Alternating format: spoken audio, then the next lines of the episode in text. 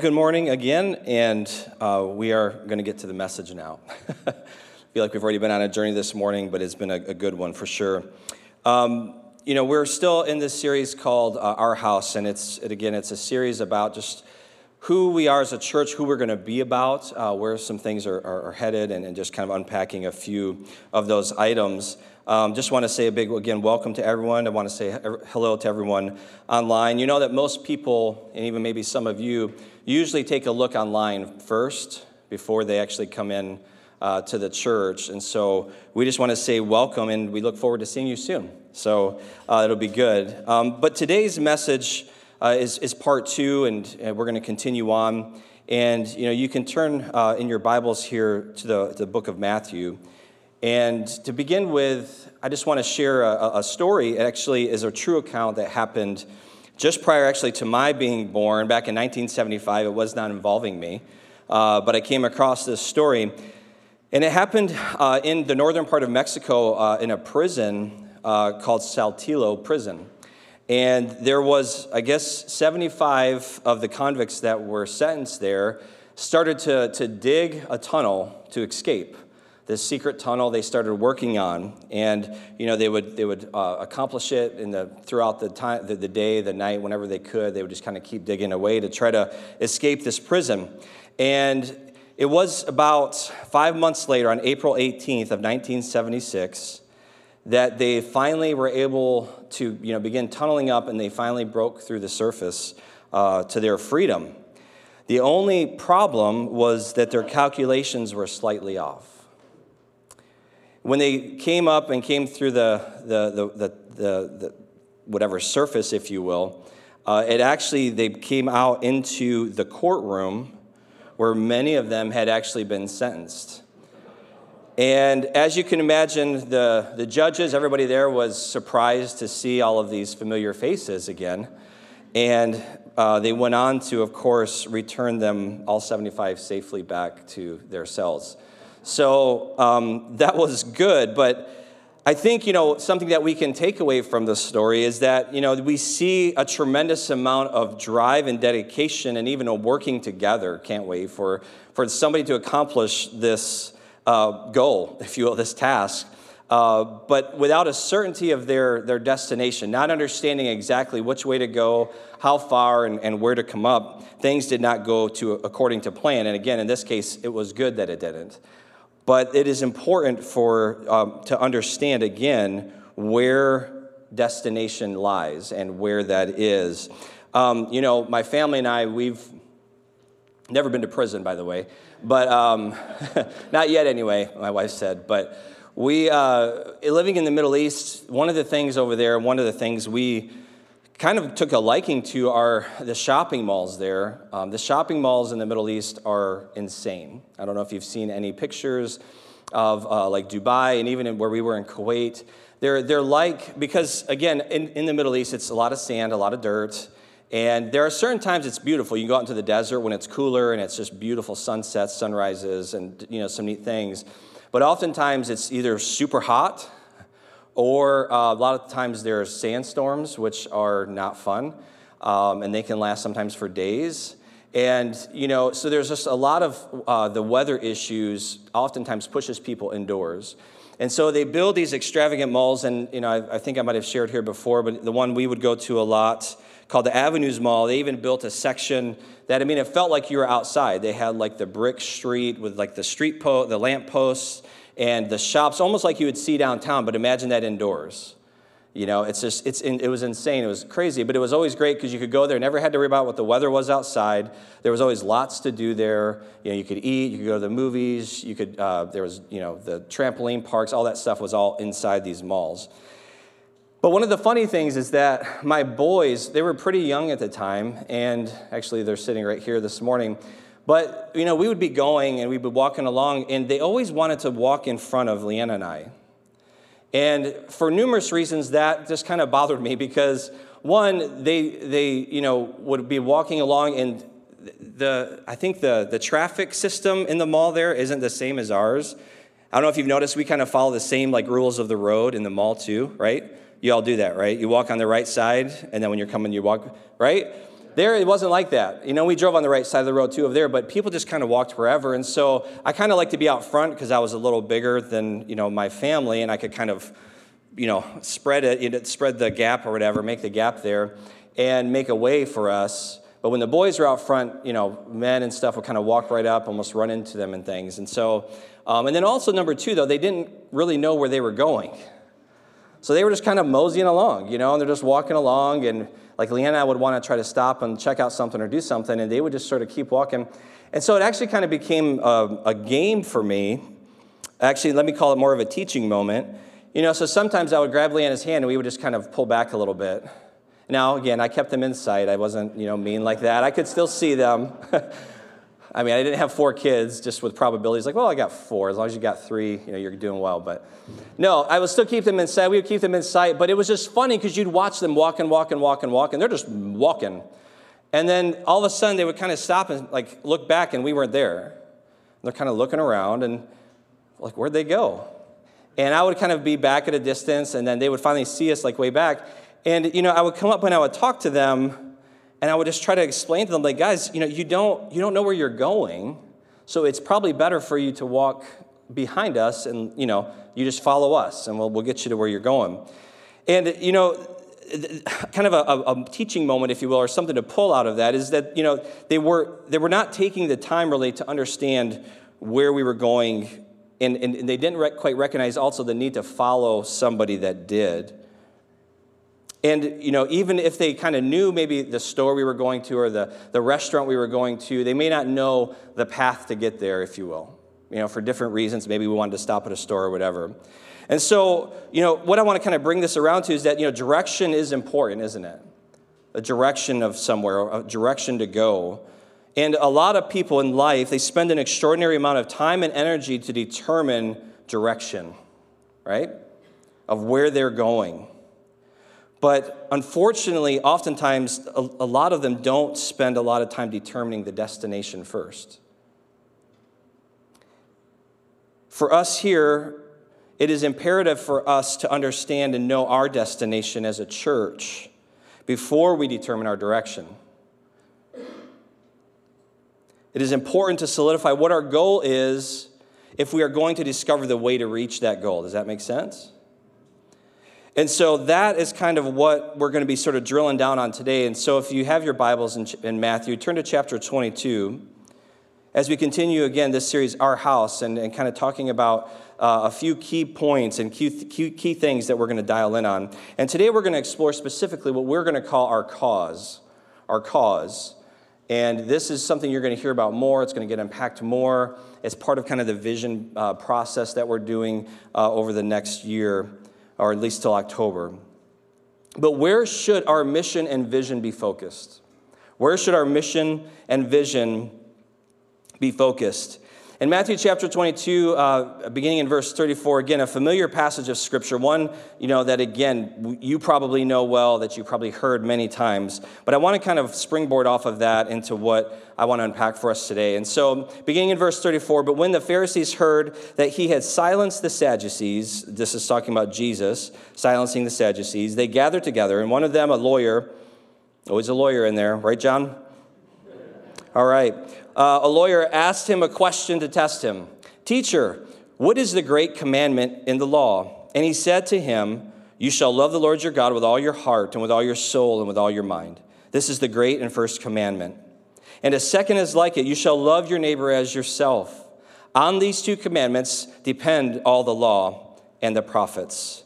Let's pray. Heavenly Father, we thank you for your word. I thank you for just these next few moments. I pray that our hearts are open to receive. Again, Lord, not in the sense just to hear something and even to be stirred, but Lord, that it would move us to action and to change. God, I thank you that um, we, again, just get to do our life together as a community. And I thank you, Lord, that you continue to give us the direction we need um, as we move forward. So, Lord, just bless this time together. Speak to our hearts in Jesus' name. Amen. So we see there again, the Pharisees thought they had Jesus pinned. And, you know, it's, it's, they asked this question Teacher, what, which is the great commandment in the law? Now, rabbis at that time and, and, in this time when, when Jesus was here and walking on the earth, they divided the commandments kind of into two categories. All right, two categories. the light ones and the substantial ones. They recognized them all as the commandments, but there was sort of this, you know, some held more weight. You understand? And I'm sure you know you can kind of figure that out and, and understand some of them were more weighty. Um, now that didn't mean again that, that something was so light that it should be neglected, as, as all the commandments were given by God and should be treated as such. But what it did mean is that some commandments received just had more emphasis. For example, in Deuteronomy 5:17 is where we find the commandment do not murder someone. Weighty or light? Thank you. I would have liked a stronger response. Some of you I'm a little nervous about, but um, yes, it's weighty, right? We do not murder. Uh, but it carried a little bit more weight, and I think we would agree, than the one we find in Deuteronomy 14 that prohibited boiling a baby goat in its mother's milk. Okay? Funny story, if you are in the King James Version, it talks about boiling a kid in its mother's milk. And when you first read that, hopefully you know that it's a baby goat and that's what you call a baby goat as a kid, but at first glance, hopefully nobody has misread that because it's just not good. But those two are obviously are very different, right, as far as their weightiness. And, and so, again, understanding that and seeing that. And so, this was sort of what was in the, the minds of the, the, the, religious leaders here that were trying to, to pin Jesus down. And again, this approach to sorting the commandments really opened up kind of a way for speculation, if you will, as to which of the 613 commandments, that's how many there were, 613 commandments were weighty and which ones were not. And so, it's kind of up to the, the person, sort of how you would maybe filter those. And so you can really start to see the motive behind this question that was being presented to Jesus of, you know, again, which of these is the greatest? It was a setup, and they thought, they were confident that regardless of what he answers, we'll have them, right? Because there's some room there, some wiggle room. Well, you said this one, but what about this one? And so, uh, again, they didn't realize who they were dealing with, and Jesus, of course, does as Jesus always did and it kind of makes them look foolish because he responds very calmly in verse 37 and 38. He says, You shall love the Lord your God with all your heart, with all your soul, with all your mind. This is the greatest and first commandment. Now, again, there were not microphones back there, but this probably could arguably be the very first mic drop ever to take place, right? Jesus just kind of dropped that there, and he could literally could have dropped the mic and walked off because there was, there was nothing to be said after that. They had nothing for him. And you know, this first part of Jesus' response here, it really simplifies everything for us as believers, doesn't it? It simplifies, in one sense, again, it's love God. love God. You see, much like you know we, we use this illustration and this is what god why he sets up so many things on earth uh, is it's all really symbolic of, of something spiritual right? So like here on earth when we talk about marriage and when you're when a husband and wife are married there's a there should be there's usually a love there depending on what part of the world. Sometimes it's you know, the arranged marriages, things like that. Love comes later, all that. But there's a love there of some kind. And in our culture, there's usually a romantic love. There's this deep love and yearning, you know, to always, you know, be together and a love for one another.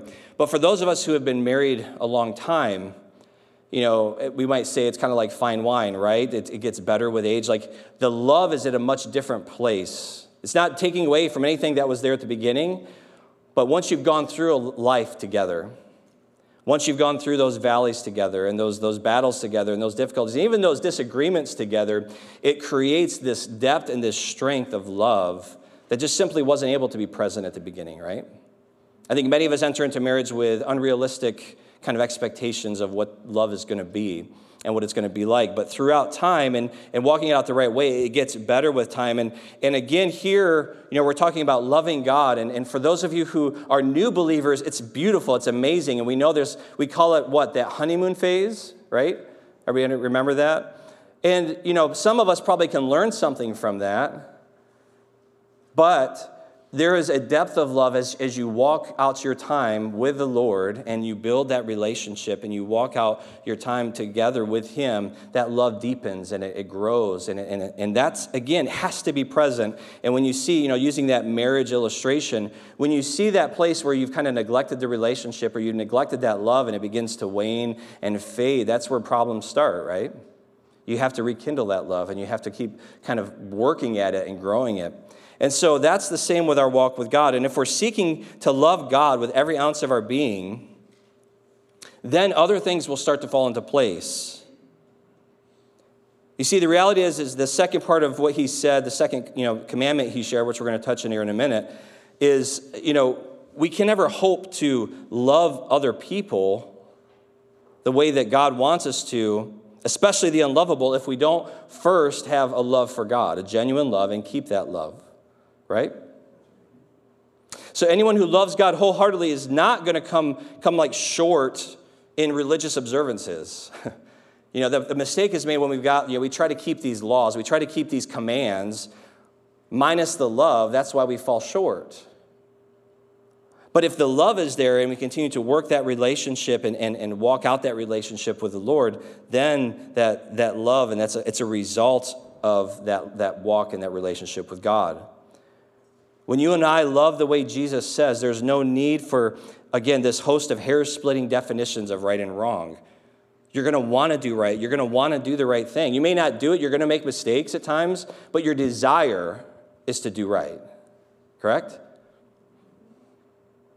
And so, again, he, he lays this out first as the greatest command, and then he comes right behind it. In verse 39, he says, The second is this you shall love your neighbor as yourself. On these two commandments depend all the law and the prophets. And again, while the first part of Jesus' response simplifies, if you will, our duty as believers, the second part will truly challenge us with everything within us, won't it? Peop- loving people is hard. Some make it harder than others. But that's what we're called to do, right? That's what we're called to do. We're supposed to love others. Wholehearted love for God means, again, coming in some measure to see other people as God sees them. And all people we should see as objects of God's love.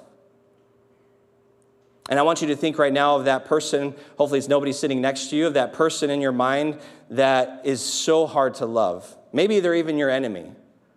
But I want you to think about that God has created them in His image, that God loves them as much as He loves you, and that we're supposed to love them as well. And that's, that's hard, right? It's hard. And it seems here, you know, when Jesus said, again, he says, love your neighbor. He doesn't say love your brother or your sister. He says, love your neighbor.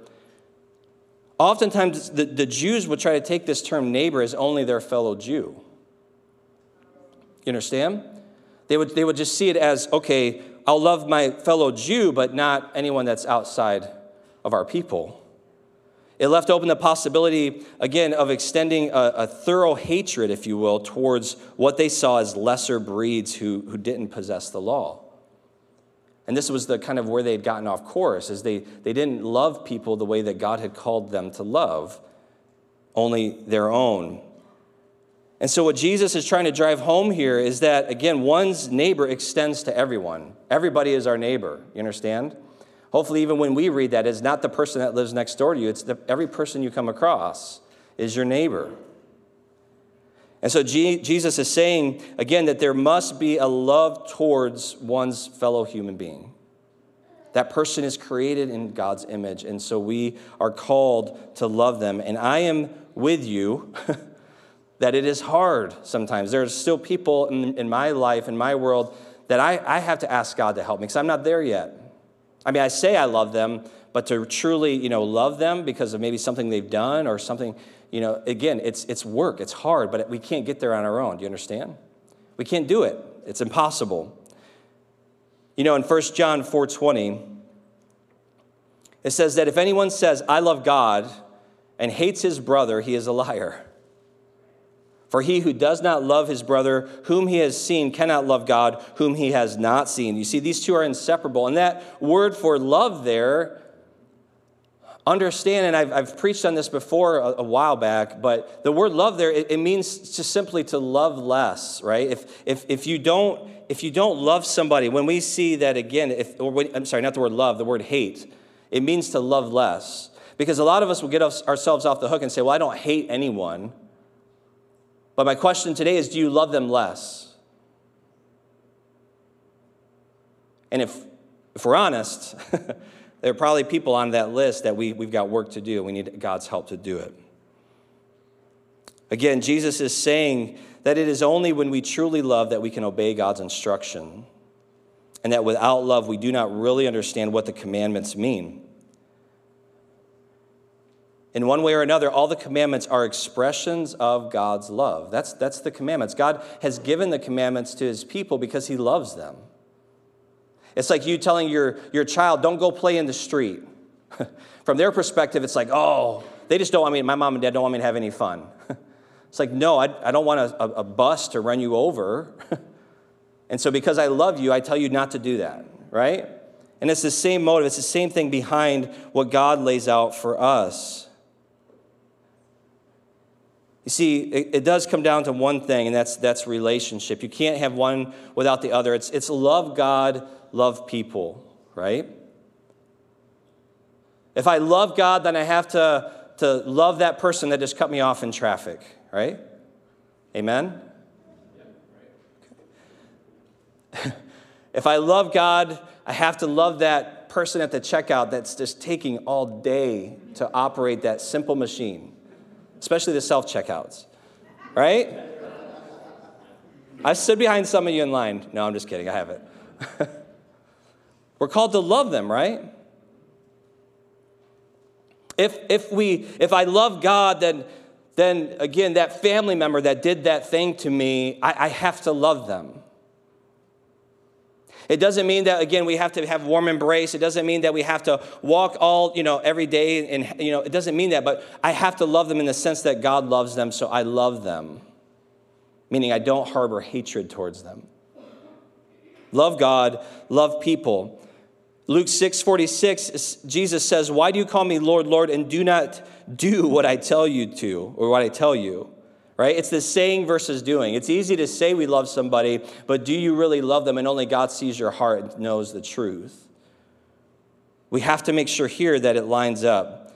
You know, many ministries all around are dying. Churches are dying, and they've, they've died because I believe they lose sight of the destination right? What we're talking about today, you know, without that specific goal in mind. Maybe it was there at the beginning, but it is now faded because they've lost sight that it, it starts with loving God. I hope that's starting to make sense or you're, you're understanding what I'm saying. Again, when the destination fades, all that is left is direction, right? So, destination is out here, direction is how we get there. And what started out beautiful in a lot of ministries as loving God is the destination, you know, and our direction is here of loving people. If we, if we just go to loving people, it will not get us to love God. Does that translate?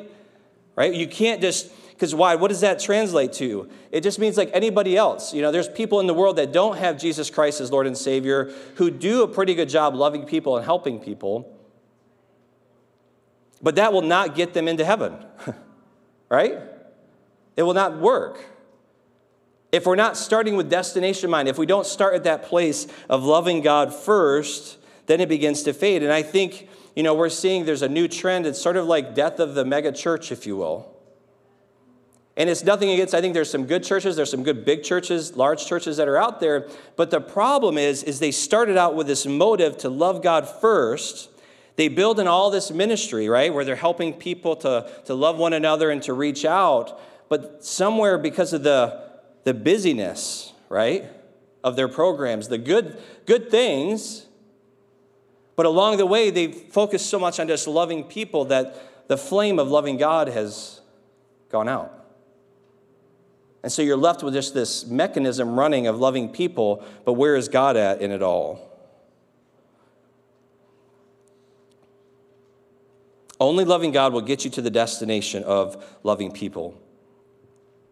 So, what does this all mean? I'm going to kind of wrap it up and put a bow on it here for us.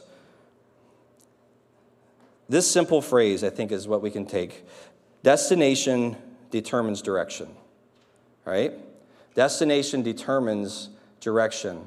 Until you know where you're trying to get to, you, you don't want to try to figure out the way to get there. And sometimes, even when you figure out the destination, you've got to be reminded of that so that it then will continue to help you dictate what direction you should be going. When you first know where you want to arrive, then you will understand what you need to do to get there. And in doing so, you will not be distracted by other things. You see, that's, I think, where a lot of us, we miss it because we're moving along, we're trying to get here, we have our direction, and, and good things will come along, all right? Great opportunities. And even eh, for us as a church, there are so many good, good opportunities out there, but we cannot say yes to every single thing. Why? Because, again, we will never reach, we'll lose sight of our, what our destination is. We have to say, okay, this is where we want to be as a church. This is the path on how we're going to get there, and we can't deviate, you know? You notice how there's so many neat things, and most things that, that do well, businesses and things like that, are, are, are sites uh, it, they're usually right by the expressway, right? so you're driving along and you see that big bright thing right by the expressway, you know, Great America or whatever, and like, wow, I, I got to stop there. it's like, but we're, we're going to, you know, we're going to Canada or something. We're not, we don't have time to stop there because it'll, it'll draw you in. For us as a church, again, we're talking about what, what our cause is focused mission and vision. And again, it's, it's about what we're doing and, and again, how we're going to get there. All must come from this place of loving God with our whole heart. And if you, that's such a, it's such a, I don't want to say, it's not a vague statement, but that's where it starts. And it's, it's true. You know, you, we have to love God first. You know, in our vision team, a, a, lot of some, some people that I've talked to say, well, how much time have you spent on, you know, developing the mission and vision? So far, we haven't done any. and you're surprised saying, like, well, what do you mean? You know, and it doesn't mean, you know, we had our, our retreat and actually small groups are meeting. But what we're doing is, is we're, we're, we're looking inward first. We're really kind of answering this first question do we love God? As we engage, we're, we're reading through this book called The Emotionally Healthy Church, and it kind of unpacks a lot of things in us. And we're finding out things because, you know, for some people, I think in the group, it's what, well, I came on to focus on this mission thing, not on me. but you are the mission. We are the mission, right? And if our hearts aren't in the right place, if our walk with God is not in the right place, then we'll never achieve what God has called us to. And so that is what we're focusing on right now. Before, yes, that stuff will come as we develop, you know, the mission and the vision and all those things. But it's trying to get all of us to a place where we are locked in on what's most important. And what is that? It is our relationship with the Lord. Where is your relationship today with God? Do you love God to the fullest sense of that statement? That's from, eh, from there is where everything else will come. And by this fall, this group, this, this vision team group, again, will boil down what exactly loving God and loving people will look like here at, at LGCC. We'll develop the details of our, our destination, and then we'll establish our direction, or as we'll refer to it, our mission and our vision. Does that sound good? If it's one thing you don't want to rush, it's, it's, it's setting, charting a course. right? Because as many of you know, you can end up in a very different place than you intended if you're not careful. and Make sure you're going to the place that you want to. So listen, here's, here's the thing I really want all of us to leave with today is this. Sell out to loving God. I want each of us here, if you attend here, if you're a member here, if you're if it's your first time here, listen, my prayer and my hope today is that you will truly sell out to loving God. What does this look like? I'll give you a few things. First one is to pray often, talk to God. Imagine if you didn't talk to your spouse. Imagine if you didn't talk to your close friend, you know, almost daily, or daily, hopefully, if it's your spouse. Sorry. You should talk to your spouse daily, just so you know. Talk to God often. Start with praying for others before yourself. That's, that's one that'll start kind of finding out where your heart is at. Are you putting others' needs before your own? Pray for this church. Please pray for us. Pray for this church. Let me tell you something. The more that we take a step and a step and a step towards, again, truly being healthy, truly being on mission, where it is clear and we're all running together, stride for stride, to the same place with our hand to the same plow, once we get to that place, you don't think that there's going to be some kind of opposition to us. It's going to come. It'll come from outside and it can even come from inside if we're not careful. And so we need your prayers. You need to be praying for your church. Pray for me as your pastor, please, regularly. I need it. Leanna will attest to that too. I need it. Pastor Santiago is going to need your prayers. Our elders need your prayers. Our staff need your prayers. Our volunteer leaders need your prayers. Pray for us. Pray for the vision team that's, that again is, is going to continue to be meeting as we develop this most important kind of the rails we're going to run on. Another thing you need to do is open your Bibles and read them. It goes without saying, or it should, but it, it, we need to do that. Be in the Word. Join a life group. Praise God. 77 people? I don't know what that percentage is. It's a lot, right? 77, that's amazing. That's awesome. And that's how, again, we're going to grow together. We're going to continue to build our community and we're going to be on mission. And lastly, and again, this isn't a you know, exhaustive list. Here's a fun one for you ask someone to disciple you. who in your life is, is leading you towards growth? It can't just be me from up here. I'm talking about who are you walking with in life that knows you and that is saying, come on, we need to take this step. You need to let this go. You need to step into this. Somebody needs to be in your life that you can trust to do that. Again, loving God will truly overflow to loving others. Amen. And that's what God is calling us to. And I believe that is what this church, that is my prayer and my hope, is what we truly just eat, breathe, live every moment. Is that, you know what? Those people, they love the Lord. And everything they do is an overflow of that relationship. Amen. Let's pray. Heavenly Father, I thank you for this morning. I thank you for this message, Lord. I pray, God, again, as you continue to lead this church into uh, the season that's before us, as we continue to try to navigate, Lord, the landscape of the culture and the world around us, Lord God, I pray that you would continue, Lord, to, to call us first, Lord, into a deeper relationship, a deeper walk with you. God, that's where it all has to stem from. God, we get ourselves into trouble when we begin to try to do so many things, Lord, and, and neglect, Lord, the most important part, which is our, our walk with you, knowing you, the one who saved us. And so, God, I thank you that, that you are, are doing that, that you are accomplishing that, Lord, through, through um, again, our services here, through our life groups, through our outreach. And God, I am just so excited to see what you're doing, Lord, in the body of Christ here at Long Grove. God, I pray that we will continue, Lord, to, to nurture that and protect that as we continue to develop and, and as our, we bring clarity, Lord, to what it is specifically, Lord, you're calling us to do and how that will look to reach others and love others. So, God, we ask, Lord, that you'll continue, Lord, to sustain us, that you will make clear, Lord, the path and the direction, Lord God, so that we ensure that we are reaching the destination that you've called us to. God, I pray, Lord, that we will not be, be, be um, dr- distracted, Lord, by things that, even good things that may come along, even opportunities that will not turn away, Lord, from the, the path that we're on, but that, Lord, we will kind of, we will set our face like flint, Lord God, and we will stay the course to what you called us to. God, I thank you for this time this morning. I thank you, Lord, you've spoken to our hearts. In Jesus' name.